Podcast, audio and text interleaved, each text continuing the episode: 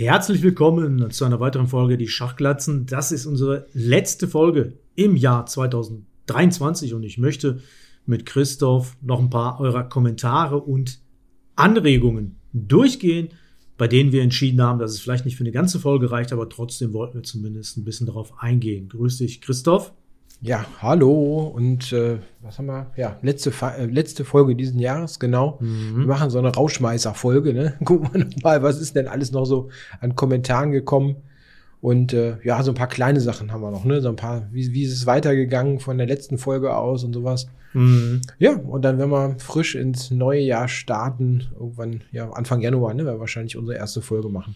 Ja. Für 24. So, aber jetzt, was, was haben wir denn alles? Also, ich glaube, letztes Mal hatte ich ja erwähnt, dass ich nach Zagreb gereist bin zur Europameisterschaft für Rapid und Blitz. Ähm, ich muss sagen, die Reisen hin und zurück waren für mich spannender als das Turnier, weil da hat nämlich nichts funktioniert bei den Reisen.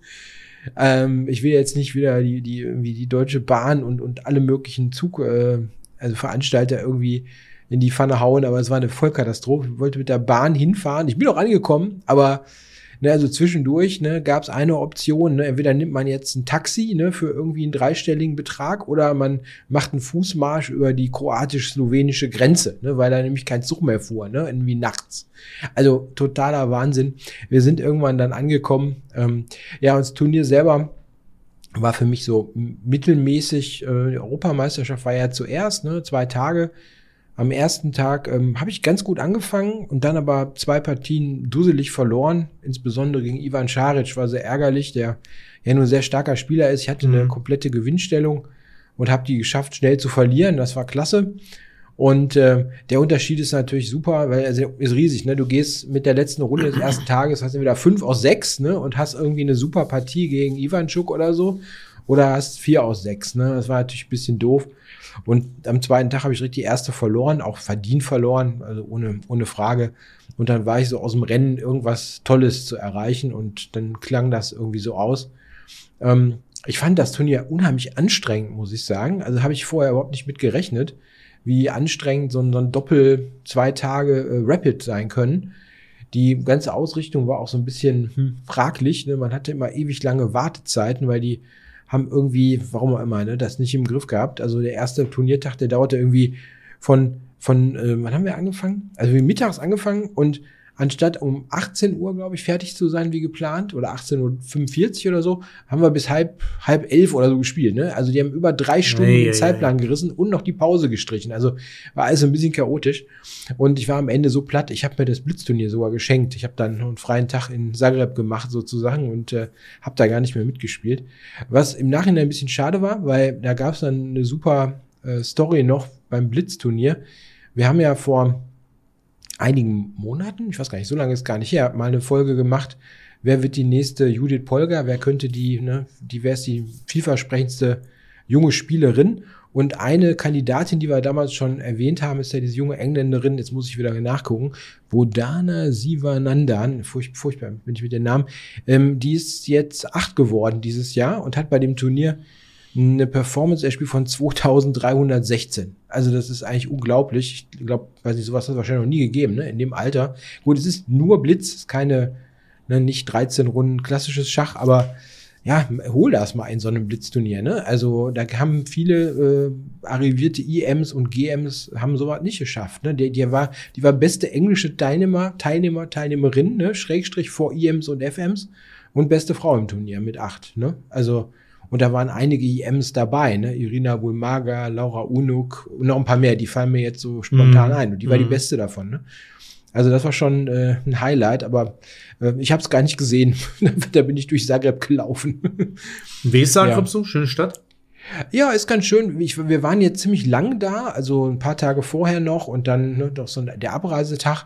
Ähm, bisschen was zur Geschichte. Ich war mit einem Freund aus dem Verein da und wir haben ein bisschen was zur Geschichte da äh, rausgefunden. Waren in ein, zwei Museen drin. Die haben eine schöne, also Oberstadt heißt das, so wie die Altstadt, da heißt es Oberstadt. Das ist so in den Berg reingebaut. Zagreb heißt ja am Berg übersetzt und das ist ganz schön. Da sind charmante Gebäude. Konnte auch immer gut, gut essen gehen und so. Das ist ganz nett. Also kann man schon, kann man schon machen. Also kann man schon Urlaub machen. Ne? Ja, also es war jetzt sagen, ein, ein, bisschen lang. Äh, wir hatten ein bisschen, wir hatten auch ein bisschen Wetterpech, muss man sagen. Wir hatten so einen so einen Tag, da hat es nur, nur geregnet, ja. Und das, äh, naja, das ist äh, ein bisschen, ein bisschen einschränkend, ne, wenn es mm. nur runterkübelt. Ne? Mm. Da haben wir dann einen Museumstag gemacht, aber es war auch ganz nett. Also ich bin jetzt so, bin ja auch geschichtsinteressiert und also ich gehe dann durch so ein Museum auch jetzt nicht so völlig gelangweilt, sondern ich finde es wirklich interessant. Ne? Insbesondere, wenn es dann so ein bisschen neuere Geschichte ist und nicht so, also früh, Frühgeschichte ist nicht so mein Ding, aber so alles, was so im Mittelalter passiert, so finde ich ganz interessant und das war dann auch noch ein ganz netter Tag, obwohl es da nur, nur gegossen hat.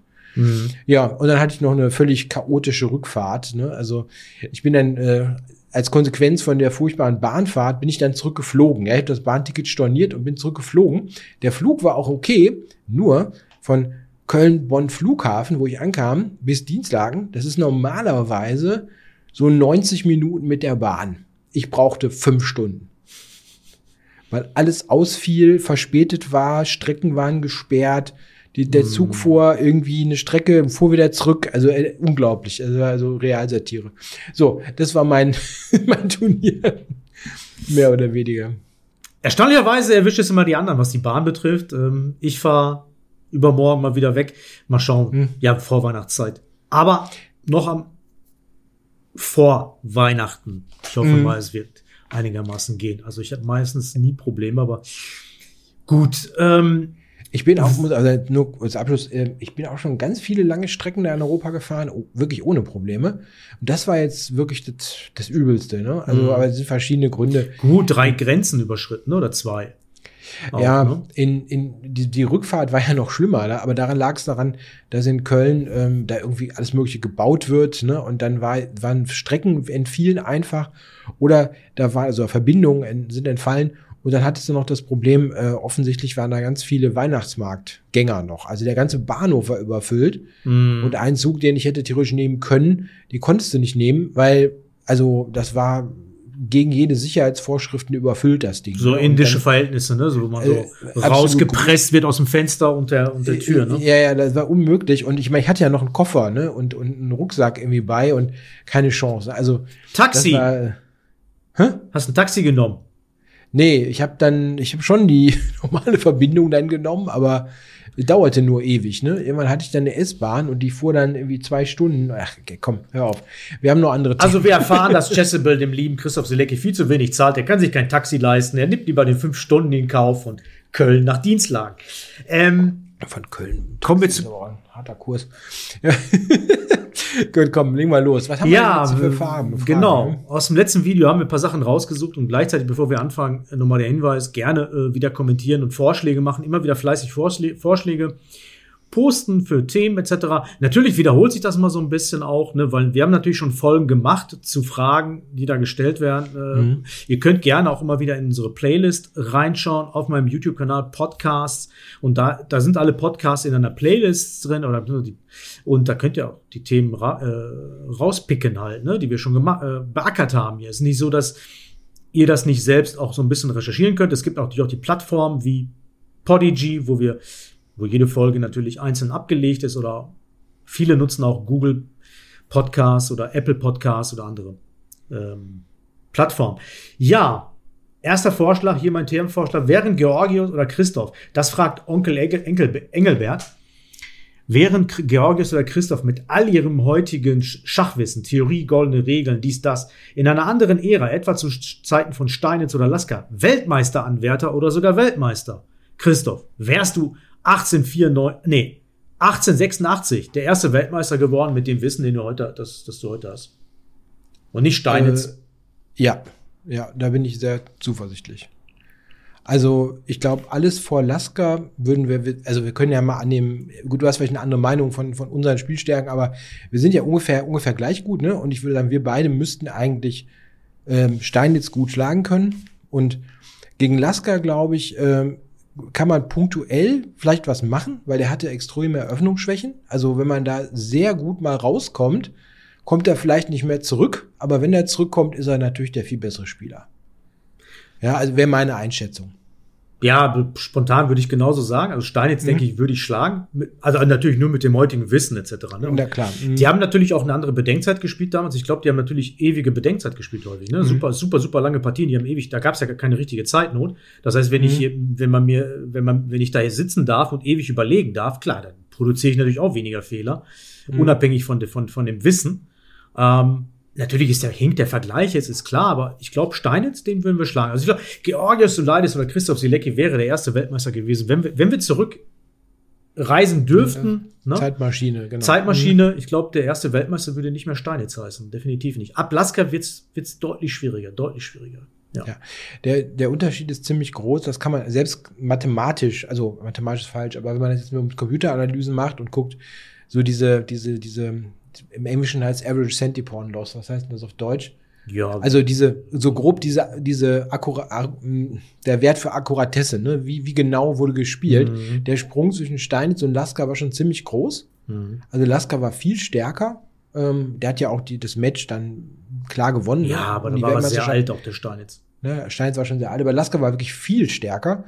Und ähm, aber der hat punktuell wirklich sehr schlechte Öffnung gespielt. Also da, da muss yeah, man schon ehrlich yeah. sein. Da kann man sein, vielleicht würden wir irgendwo den mal kriegen und dann ist halt die Frage, er hat sich ja super verteidigt immer. Da schafft man mal eine Partie zu gewinnen oder so, vielleicht, aber ein Match verliert man, denke ich mal. Er ist einfach dann zu stark. Mm. Und danach ist es dann keine Frage mehr, glaube ich. Ne? Da verliert man einfach. Ja, ja, danach hat man keine Chance mehr. Ja, also auch gerade wenn dann die, ne, die, die historischen Gegner äh, clever sind, ne? Die können ja, wenn sie dann wissen, die spielen gegen jemanden, der so theoretisch mega überlegen ist, dann spielen sie halt irgendwas ganz, irgendwas stocksolides, was irgendwie trocken ist und dann rechnen die einen wahrscheinlich platt, ne? Weil die mhm. einfach da schon besser waren, ne? Also gerade Lasker, Ayechen, Capablanca, die einfach stärkere Spieler, wenn du denen Stellung gibst, ne? Sehen sie einfach mehr. Muss ja so sein. Ich meine, ja. Na. Aber ich glaube, da sind wir ziemlich einer Meinung. Also Steinitz war nicht so doll, ne? Und, und auch Chigorin und so, die da, das, das wird man schon schaffen. Willst du das nächste vorlesen? Hm? Nächste? Achso, ja, ne, nicht alles, ne? Also wir hatten hier mir einige, einige Fragen hier von Rochade, Rochade 20 heißt der, heißt der Nutzer. Ähm, so, wollen, wir, wollen, wollen wir davon ein, zwei machen? Ja, ein, zwei nämlich, reicht, ja, ja. Sind, sind nämlich einige. Also ein Punkt, ähm, ich fange mal mit einem an, der weiter unten ist, weil da bin ich der Richtige, der das beantworten kann. Da ging es um die Frage von äh, Turnieren. Was muss man eigentlich machen, um ein Turnier anzubieten? Was muss alles äh, durch den Veranstalter gestemmt werden? Ähm, wir haben Anfang November ein Turnier hier gemacht in Dienstlaken. Mein Heimatverein hat äh, eine offene Stadtmeisterschaft gemacht die auch ganz gut lief. Wir hatten, glaube ich, so 60 Teilnehmer. Für so einen ersten Wurf war das ganz gut in dem Umfang. Und ich war jetzt nicht ähm, voll im Organisationsteam bei, aber ich habe das so mitgekriegt, was da alles war. Und das war wirklich enorm viel Arbeit, viel mehr, als man vielleicht von außen meint. Man muss um alle möglichen Sachen sich kümmern, wenn man um Räumlichkeiten zum Beispiel sich dann bemüht, äh, was zu finden, was dann passt vom Platz her. Und was auch ganz gut sein soll, musste erstmal finden und dann war das ein Riesenabstimmungsaufwand mit der Stadt, weil wir hatten einen, einen Raum in der, in der ähm, Stadthalle sozusagen, also Nebenraum bekommen. Dann muss man da alle möglichen Formalien beachten. Am 1.11. haben wir gespielt, da brauchten wir eine Sondergenehmigung, weil das ein Feiertag ist. Dann mussten wir gucken, Brandschutz, dann ging es darum, wie die Tische aufzustellen sind, damit da Fluchtwege sind und so weiter. Also äh, viel, viel Bürokratie. Ähm, da behaupte ich mal, das sind so Sachen, da hat sich der Organisator von der europäischen Rapid-Meisterschaft äh, nicht drum gekümmert. Also die haben da einfach da die Tische hingestellt und gesagt, Gott mit uns. Also man musste sehr, sehr viel Formalkram beachten. Wir mussten die Bretter organisieren, die wurden dann da angekarrt und die Uhren und Du musst ja auch mal eine gewisse Reserve vielleicht noch vorhalten, wenn doch noch ein paar mehr Leute kommen. Also es ist schon verdammt viel. Also wer jetzt meint, ähm, so alleine, ach ja, ich hau da mal so ein Turnier raus, ne, der hat verdammt viel zu tun. Mhm. Also da ist schon sinnvoll. Wir hatten so ein kleines Projektteam, so drei, vier Leute, die sich da gekümmert haben. Und dann hat das ganz gut funktioniert auch. Ja. Aber es ist wirklich viel aufwendiger, als man vielleicht meint. Eine weitere so, Frage, die er gestellt hat, ist, ja. die ich beantworten kann. Wie ist die Ligastruktur in Deutschland? Gibt es da irgendwo eine Übersicht? Das wäre schön. Gibt es da nicht gerade Reformen in den Ligen vom Deutschen Schachverband? Nee, das nee. Ja, also das ist ähnlich wie in anderen Sportarten von der Ligastruktur. wie man es von anderen Sportlern kennt, beginnt bei der Bundesliga und geht runter bis Kreisliga, Kreisklasse. Hängt auch immer so ein bisschen auch vom Verband ab.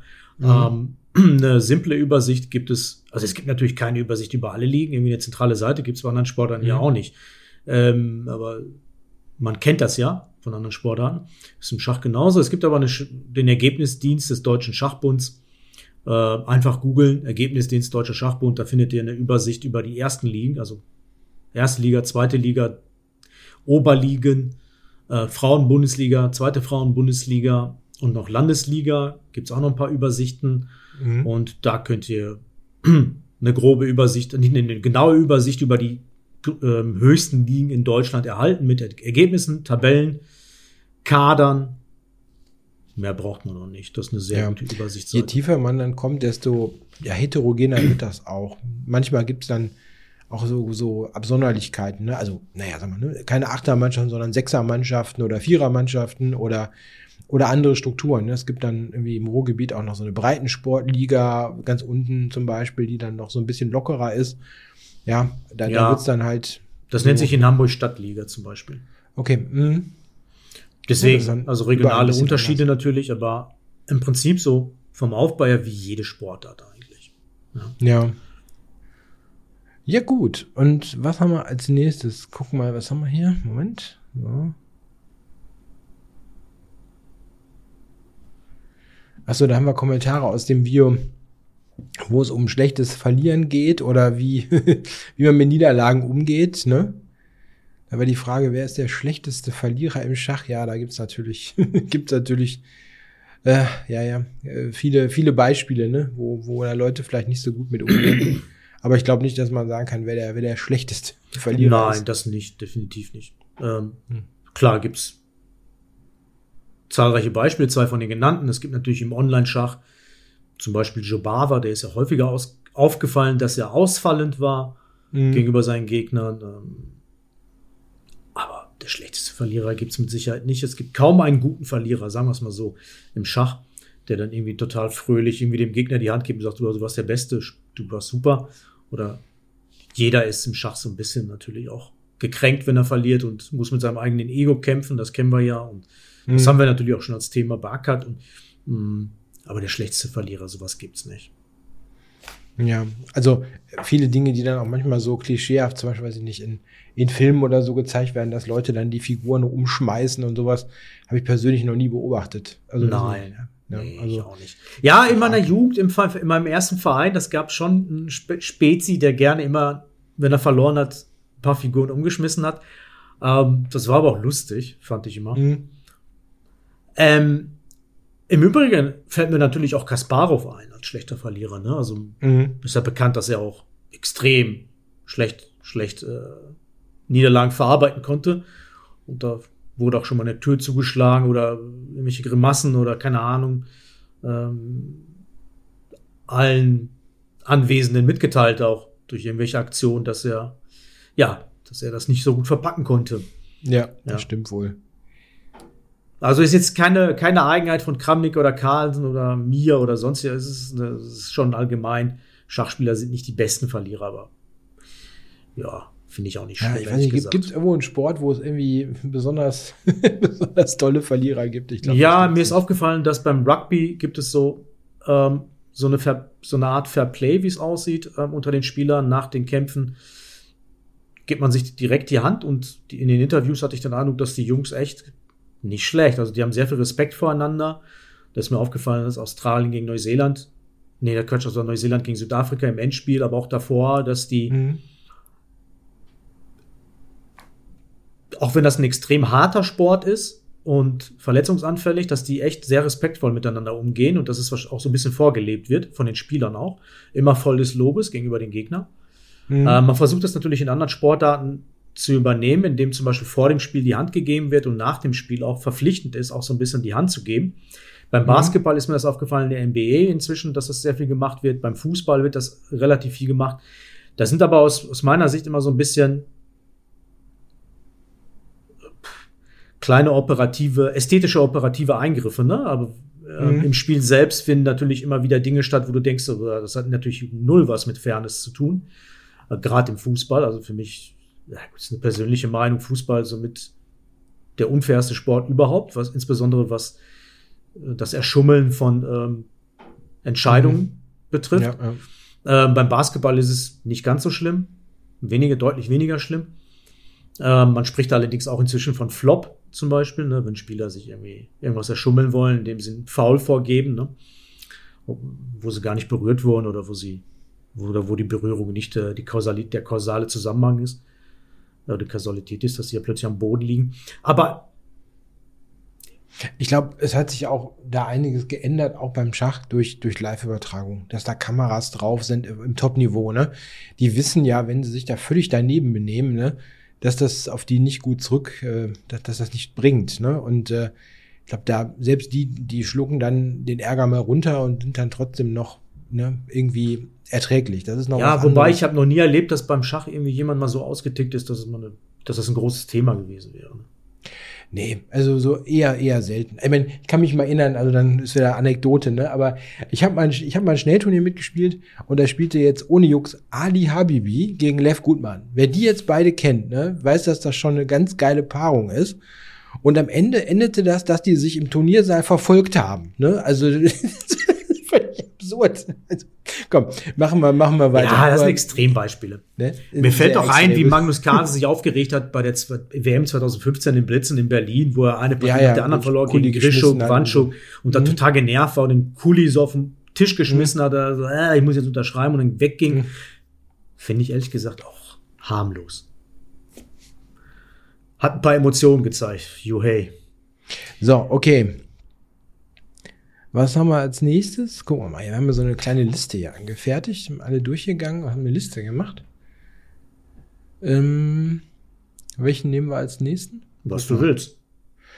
Ähm, was haben wir denn hier? Wird ein Mensch jemals die Elo von 3000 erreichen können?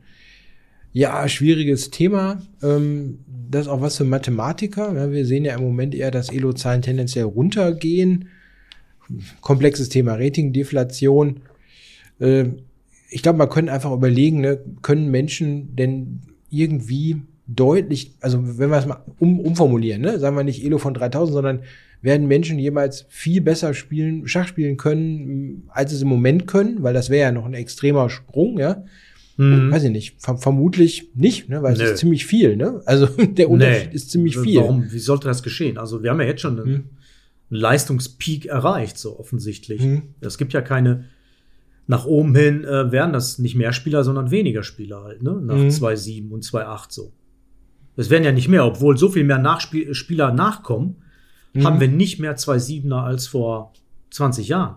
Mhm. Ähm, also es gibt offensichtlich eine Grenze. So wie, so ähnlich wie ein Mensch kann nicht schneller 100 Meter laufen, als es jetzt der Fall ist. Ja. Also du kannst nicht sagen, äh, das wird irgendwann einen Menschen geben, der noch schneller läuft. Ja, gut, wenn sie ihm irgendwas einbauen. Ja, aber Offensichtlich mhm. geht's nicht weiter. Irgendwo gibt's eine Leistungsgrenze für einen Menschen. Ja. Und ähm, ich sehe die erreicht, so ehrlich gesagt.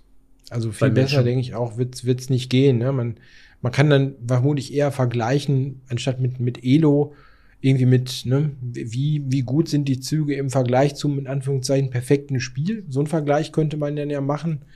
Und da wird vermutlich nicht viel mehr möglich sein, als aktuell geht. Ne? Also glaube ich auch. Ich glaube ehrlich gesagt, dass auch bei Engines so langsam der Peak erreicht ist. Aus einem bestimmten Grund. Also, weil, hm. wenn man sie gegeneinander spielen lässt, ohne die Eröffnung vorzugeben, dann ist das zu 100% Remis inzwischen. Hm. Es wird ja immer wieder gefragt noch, ob es zum Beispiel die perfekte Partie geben kann oder ob mhm. Weiß vielleicht sogar bei einer perfekten Spielweise gewinnt eigentlich, aber es ist ja genau andersrum. Die perfekte mhm. Spielweise ist ja eigentlich schon, steht ja eigentlich schon lange fest, dass es zum Remis führt, das Spiel. Mhm. Ja. Also, was ist perfekt, aber die fehlerlose Spielweise. Und wenn man Engines Skinner spielen lässt, ohne irgendwas vorzugeben, ist es so, eigentlich zu 100% Remis. Ja. So wie ich das ja. jetzt sehe. Und ja. äh, warum sollte sich das noch ändern? Ist so. Ja, also da, da ist eigentlich nur so eine, vielleicht so eine wissenschaftliche Frage, ne? Welche Eröffnungen sind noch Remis, welche sind nicht mehr Remis, ne? Also ja, die, die Mainstream-Sachen sind Remis. Genau. Also ja, wenn man sich ständig Berliner Verteidigung spielen lässt, dann ist es so 100% Remis oder Russisch oder sowas. Ja, genau. Ja? Alles, was irgendwie klassisch bekannt ja. ist, ne, wird, wird wohl Remis sein. Ja, da ist nicht mehr viel. Wobei, ich denke schon, der Unterschied äh, bei den, also man hat, glaube ich, vor, vor vielen Jahren schon gesagt, so, der Computer wird nicht mehr viel stärker werden und ist doch noch viel stärker geworden. Viel? Ähm, Also zwischen Stockfisch 15 und 16 ist fast marginal. Oder Das- zwischen das stimmt. 16, also das ist ja nicht viel. Ne? Das, Das stimmt. Ich- ja. ich- ich und es hat lange gedauert übrigens für die nächste Stufe. Mhm. Ich sehe aber schon einen großen Unterschied, zum Beispiel, äh, wenn du jetzt mal so einen Zeitraum nimmst von fünf Jahren. Ja, Also vergleichen mit 2017 oder Ja. 18. Der Unterschied ist groß. ja, der Unterschied ist groß, ja. Weil das merke ich schon. Also ich habe ich hab 2000, muss man überlegen, 19 angefangen mit Cloud zu analysieren. Und die Analyseergebnisse, wenn man die mit, den, mit heute vergleicht, die sind schon unterschiedlich. Also, also heute, du kriegst schneller ein etwas besseres, in Anführungszeichen, Ergebnis. Man muss ja mal sehen, vielleicht ist das, was wir heute als besser ansehen, ja in fünf Jahren auch schon wieder überholt. Aber die Kiste ist schneller, also mit geringerer Suchtiefe auf dem Ergebnis und irgendwie auch präziser. Ja, Mhm. also das, das ist schon, der Unterschied ist relativ groß. Seien die Topspieler auch. Also ich glaube auch, dass man schneller heute mit den Kisten ähm, ein Ergebnis kriegt, weil die Bewertungsfunktionen besser sind. Also Mhm. du musst das Ding nicht Mhm. eine Stunde laufen lassen, um ein Ergebnis zu haben, Ja, ja. sondern ein paar Minuten reichen. Okay, also sind wir wieder weggekommen von eigentlich eine Frage. Ne? So, du kannst dir die nächste aussuchen. ähm, ja, Grocom sagt zum Beispiel, fragt, warum werden Schachspieler mal kauziger, je höher das Rating wird? Also dem möchte ich ganz klar widersprechen. äh, Das ist eigentlich, stimmt nicht. Weiß nicht, wie du darauf kommst. Mhm. Ähm, kauzig finde ich sowieso ein komisches Wort. Also ich kenne kaum einen, Kauz, kaum einen Topspieler, den, den ich als kauzig bezeichnen will. Vielleicht die Wandschuk, so, ne, als so nerdig, kauzig. Mhm. Aber ansonsten sind die meisten eigentlich, finde ich, fast schon normal. Ähm, Ich würde es eher andersrum fast schon sagen. Je niedriger, also je ger- geringer das Niveau, desto kauziger würde ich sagen. Also wenn ich bei Turnieren bin, bei offenen Turnieren bin ich natürlich nicht mehr, aber früher oder so.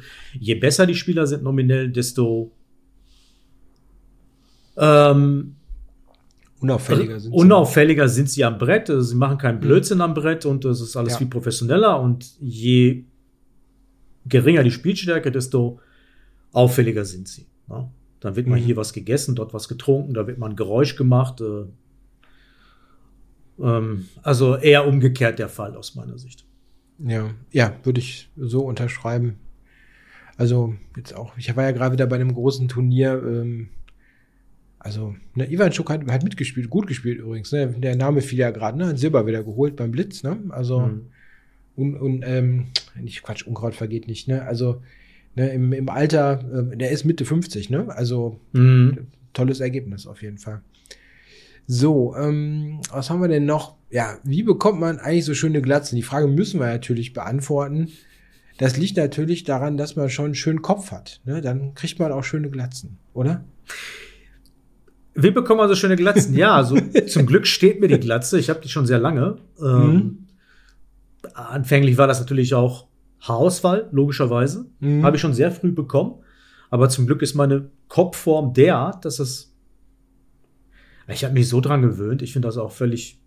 Ich weiß noch, als ich sie bekommen habe, das war in den 90ern, schon sehr früh. Da war das Ja. noch nicht so üblich. Ich weiß ja nicht, seit wann du die Glatze hast, aber bei mir war es am Anfang war ein bisschen komisch, ne, weil damals war das Mhm. noch nicht so üblich. Ähm, und inzwischen ist es ja völlig normal, dass Männer, die wenig Haare haben, sich eine Glatze rasieren. Mhm. Ähm, und es ja, wird ja als total normal empfunden und beziehungsweise nicht ungewöhnlich. Ähm, und ja, ich bin einfach nur froh, dass es passt und ich komme damit klar und habe da überhaupt kein Problem mit. Ähm, wie oft rasierst du dich? Ich rasiere mich so alle zwei, drei Tage. Ja, ja, Äh, insgesamt, ne? Insgesamt. ja. Mhm. Ähm, ja, seit wann hast du eine Glatze Also, eigentlich? Seit wann hast du eine Glatze? Äh, zehn Jahre ungefähr. Ich hatte vorher schon wenig Haare, aber habe dann Mhm. nie irgendwie die letzten dann, dann äh, gekillt. Ja. Und irgendwann habe ich da mal so, das mache ich jetzt mal und guck mal, wie das, wie das ist. Und äh, ja, war sofort irgendwie besser. Ne? Sah vorher auch nicht, eigentlich nicht wirklich irgendwie vernünftig aus. Ja, und so ist, so ist besser. Kann ich auch eigentlich nur empfehlen. Dann Also ich kann nur irgendwie- jedem empfehlen, der wenig Haare hat, rasier den Quatsch ab. Schöne Glatze. Ja? Was gibt's da für, für Sprüche? Ne? Äh, viel Intelligenz braucht viel Raum oder ich weiß auch nicht. irgendwie so.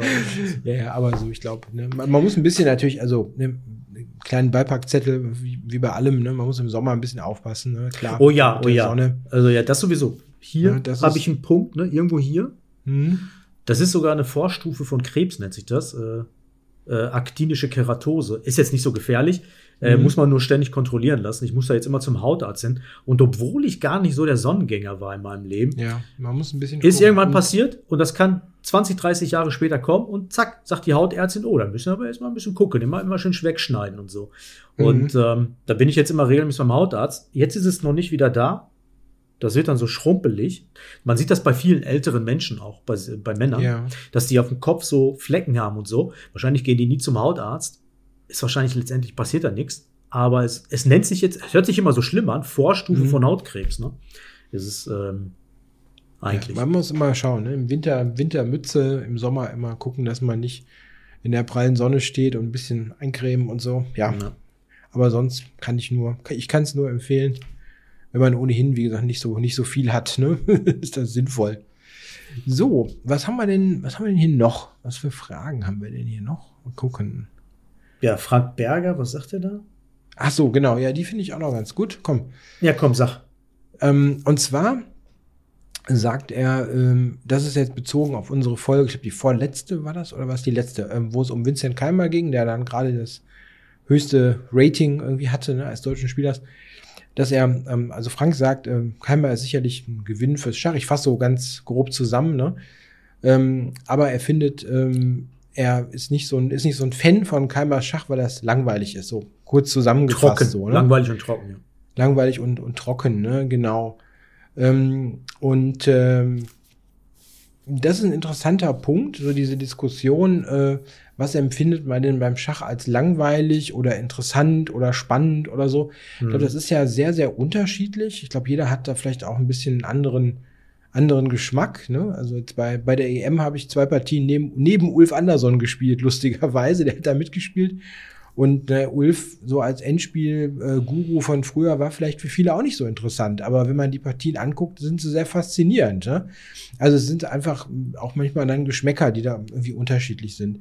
Und manches ist auch, glaube ich, ähm, irgendwie so, so klischeehaft. Also ich sehe zum Beispiel, also was ich, was ich sagen würde, heute ist es so, weil die Spieler alle im Prinzip sich der einfach seiner Perfektion annähern, dass die alle relativ ähnlich spielen. Also meiner Meinung nach kann man nicht an den Partien jetzt erkennen, das ist eine typische sowieso Partie, ne, von dem und dem. Das ist ganz schwierig.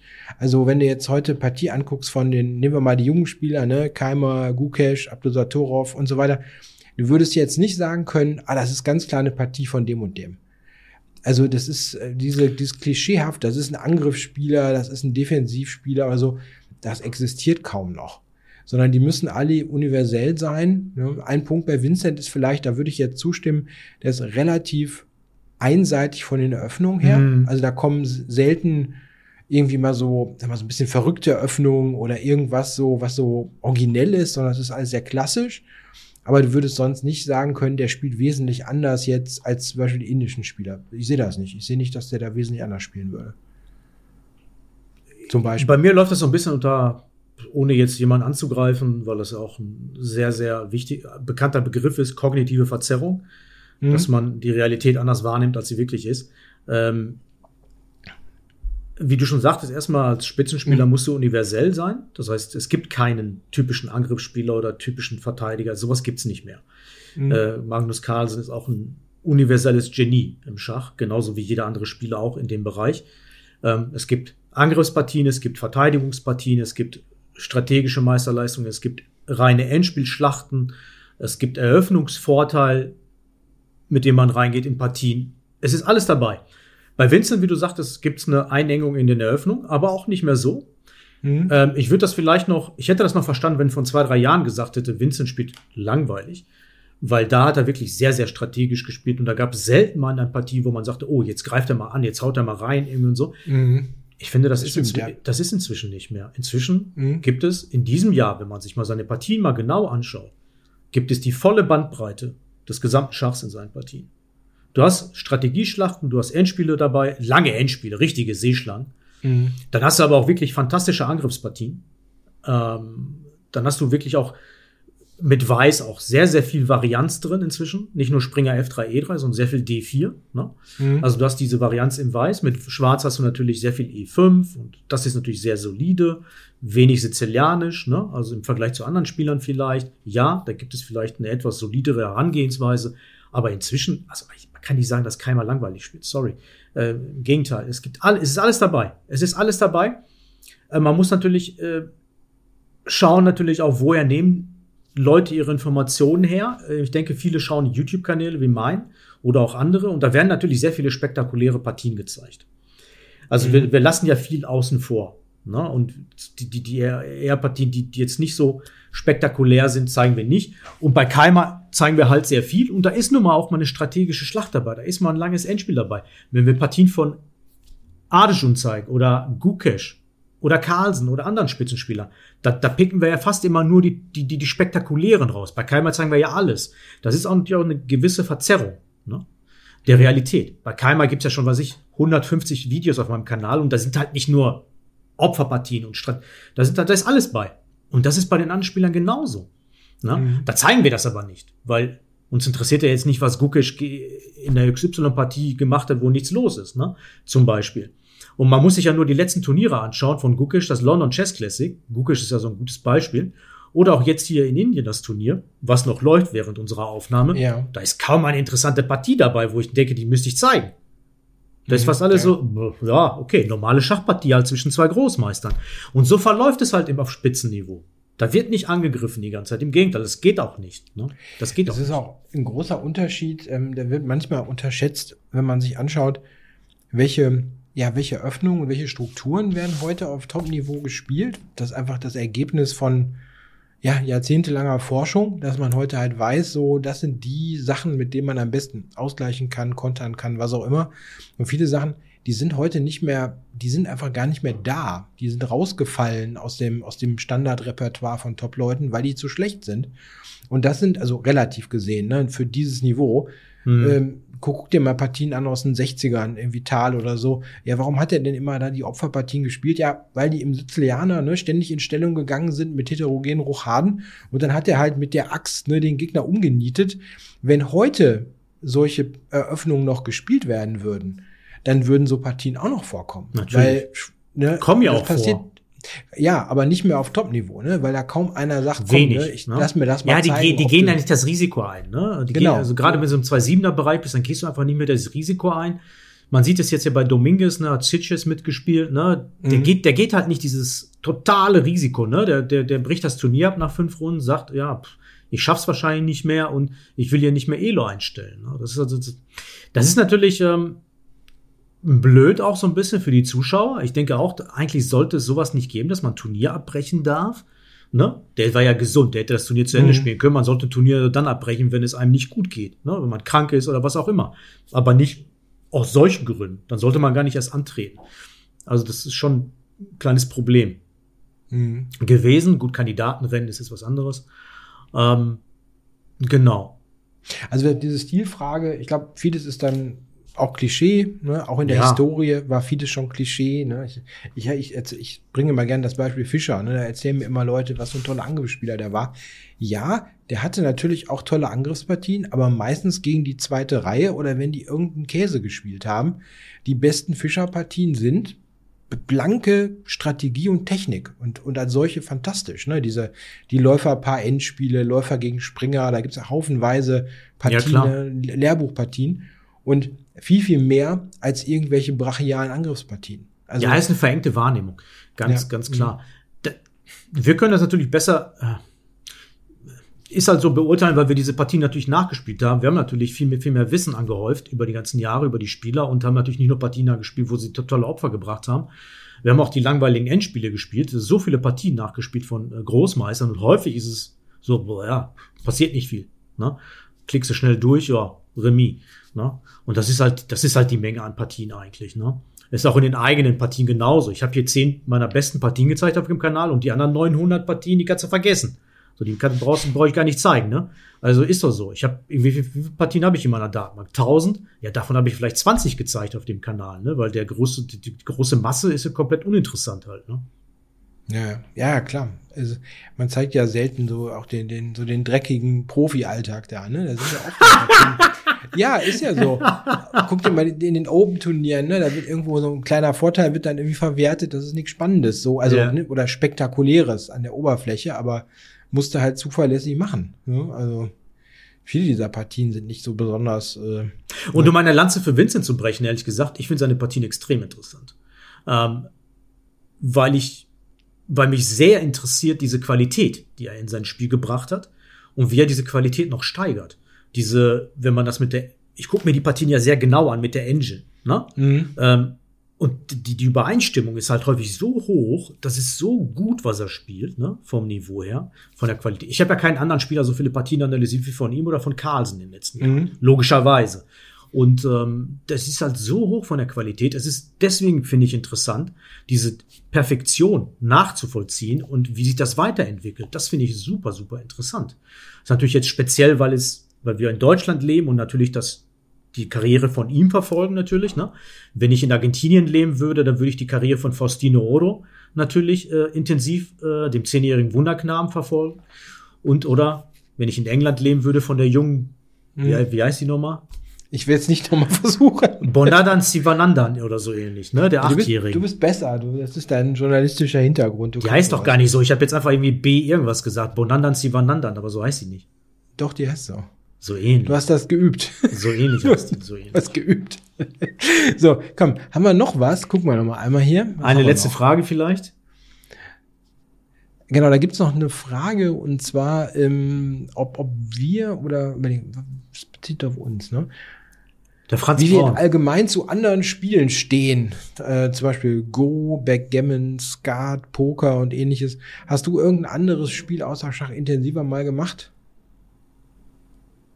Intensiver davon nicht. Ich habe, ich habe, also Skat fand ich immer nicht so interessant, habe ich mal gespielt, aber nur so zum Spaß. Go gar nicht. Doch Go habe ich, glaube ich, mal in einem Streamer probiert. Backgammon, das ist natürlich in Griechenland weit verbreitet. Überhaupt, glaube Mhm. so Türkei, Griechenland, das sind so Länder, wo viel Backgammon gespielt wird, auch draußen. Ne? Also man Ja, ja. äh, in der Kneipe Kaffee trinken, Backgammon spielen. Das habe ich mal eine Zeit lang gespielt. Das kann ich auch relativ gut. Ähm, aber nicht intensiv. Po gepokert habe ich natürlich auch eine Zeit lang. Zum Spaß eher. Ich Mhm. finde Pokern auch sehr, sehr, also macht mir Spaß, muss ich sagen. Also dieses typische Texas Hold'em, ne? mit zehn Leuten da Mhm. sitzen und äh, zu pokern, find, fand ich immer sehr, sehr angenehm. Finde ich schon spannend. Habe ich aber nie wirklich intensiv betrieben oder so. Ne? Mhm. Ich kenne aber viele Schachspieler, die das sehr intensiv betrieben haben in der Hochphase. Ja, ja.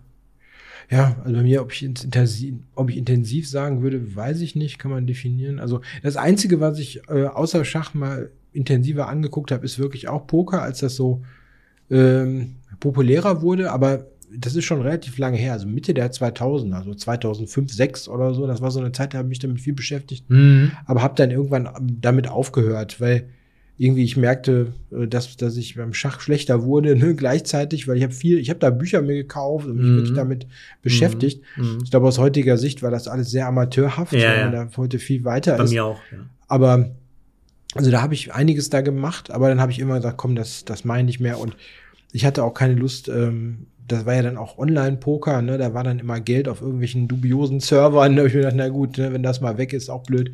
Also da habe ich dann immer mal einen Cut gemacht und gesagt, so, jetzt mache ich nur noch Schach und es ist irgendwie besser. Ja, aber ich gucke es mir nach wie vor ganz gerne an. Also, wenn so, gibt ja immer noch viele Videos auf YouTube oder so, ne? Also, wenn, wenn da mal was ist, da gucke ich gerne mal rein. Und ich finde es auch so intellektuell ganz interessant, ne? Wenn dann so durchkalkuliert wird, wie soll man jetzt spielen und so. Das ist ganz interessant. Also, ich bin jetzt weniger versucht, es selber nochmal zu machen, aber so zugucken finde ich interessant. Auf jeden Fall. Weil Fand ich auch mal interessant, ja. Auch als, Im Fernsehen wurde das ja auch relativ viel übertragen, ne, Mhm. Pokern. ja, ja. Ähm, ich weiß nicht inzwischen, wie der Stand ist beim Pokern, ob das noch viel gespielt wird, aber ich weiß zum Beispiel, Alexander Botest, die, die Mhm. pokert sehr viel inzwischen, ne, zum Beispiel, ist auf Turnieren unterwegs. Magnus Carlsen hat ja auch mal beim Turnier mitgespielt, Ja. European Mhm. Poker Tour und so. Also, äh, Chapeau, wie gut Magnus ist, ne? Also, das ist Wahnsinn, wie er sich da mal so hineinversetzt in neue Sachen. Ähm, bei mir ist noch so, dass ich gerne Computerspiele hin und wieder mal äh, spiele. Also ich bin sehr anfällig für so Spiele. Ne? Mhm. Ob das jetzt am Computer ist oder an der Playstation. Ich habe keine Playstation, aber wenn ich woanders bin, Mhm. oder wird direkt das Ding da rausgepackt, wenn Zeit ist. Oder jetzt Mhm. über Weihnachten kann ich mir vorstellen, dass da mal wieder was ist. Ähm, aber Computerspiele bin ich auch sehr anfällig, habe aber natürlich kaum Zeit. Deswegen ja, komme ich Ja, da ja. selten zu halt. Ne? Aber ich mag das. Ich mag sowas. Ich mag mich zu verlieren in Spielen, schon immer so gewesen. Ähm, ich glaube, das gilt aber auch für viele Schachspieler auch, dass sie auch gerne andere Mhm. Spiele spielen, oder? Ja, ich habe unheimlich viel ähm, diese Elder Scroll, Scrolls Reihe gespielt, ne? Also Oblivion und Skyrim, furch, furchtbar viel, ne? hunderte Stunden. Äh, ist natürlich schon lange her, ja. Skyrim Mhm. ist von 2011. Aber jetzt vor kurzem kam der Trailer ne, zu ähm, GTA 6, ne? Und äh, das wird auch noch mal was, ne? Also Ist das dieses Rennspiel? Äh, Ja. fährst, ja, das ist äh, Grand Theft Auto, ne? Das ist ja so ein Open Open World. Ja. Du bist, da- also ähm, die waren schon gut, ne? Da war jetzt der Trailer, der kommt dann 2025 das Spiel, ja. Mal gucken, ne? Könnte ich auch noch mal bei GTA. Ja, man ich wird, man wird ähm, anfällig. Man ist anfällig für sowas. Ich auch. Mhm. Ich auch, definitiv. Ob es Civilization ist oder so oder irgendwie Diablo oder keine Ahnung, irgendwie so ein Mhm. Shooter oder Resident Evil fand ich sehr, sehr geil. Das kann man auch schnell durchspielen. Das ist nicht so lang. Ich kann mich erinnern, ich habe in Bochum mal früher so stundenlang mit so einem Ku- Kumpel, auch aus der Schachszene, Mhm. Resident Evil im Koop-Modus gespielt. Das war echt, das hat so Spaß gemacht, so, so Böcke. Aber können viele nachempfinden. Ne? Spielen macht Mhm. Spaß, gehört zur menschlichen Natur zu spielen. Ähm, ähm, da sind wir alle so ein bisschen mehr oder weniger anfällig für. Ne? Jo, jo. Das war's für heute, oder? Genau, ja. Dann Das reicht auch. wünschen wir allen. Wann kommt das jetzt raus? Ja, das ist die Frage. Genau, wir wissen nicht ganz, wann kommt's raus. Deswegen schon mal frohe Weihnachten, falls es vorher Mhm. rauskommt. Falls aber nach Weihnachten, ich hoffe, ihr hattet eine schöne Weihnachtszeit. Genau. aber auf genau. jeden Fall noch in diesem Jahr. Deswegen guten Rutsch, kommt gut ins Genau. neue Jahr. Nur das Beste für euch und für uns. Ja, und wir sind dann im neuen Jahr wieder da. Macht's gut. Macht's gut. Ciao.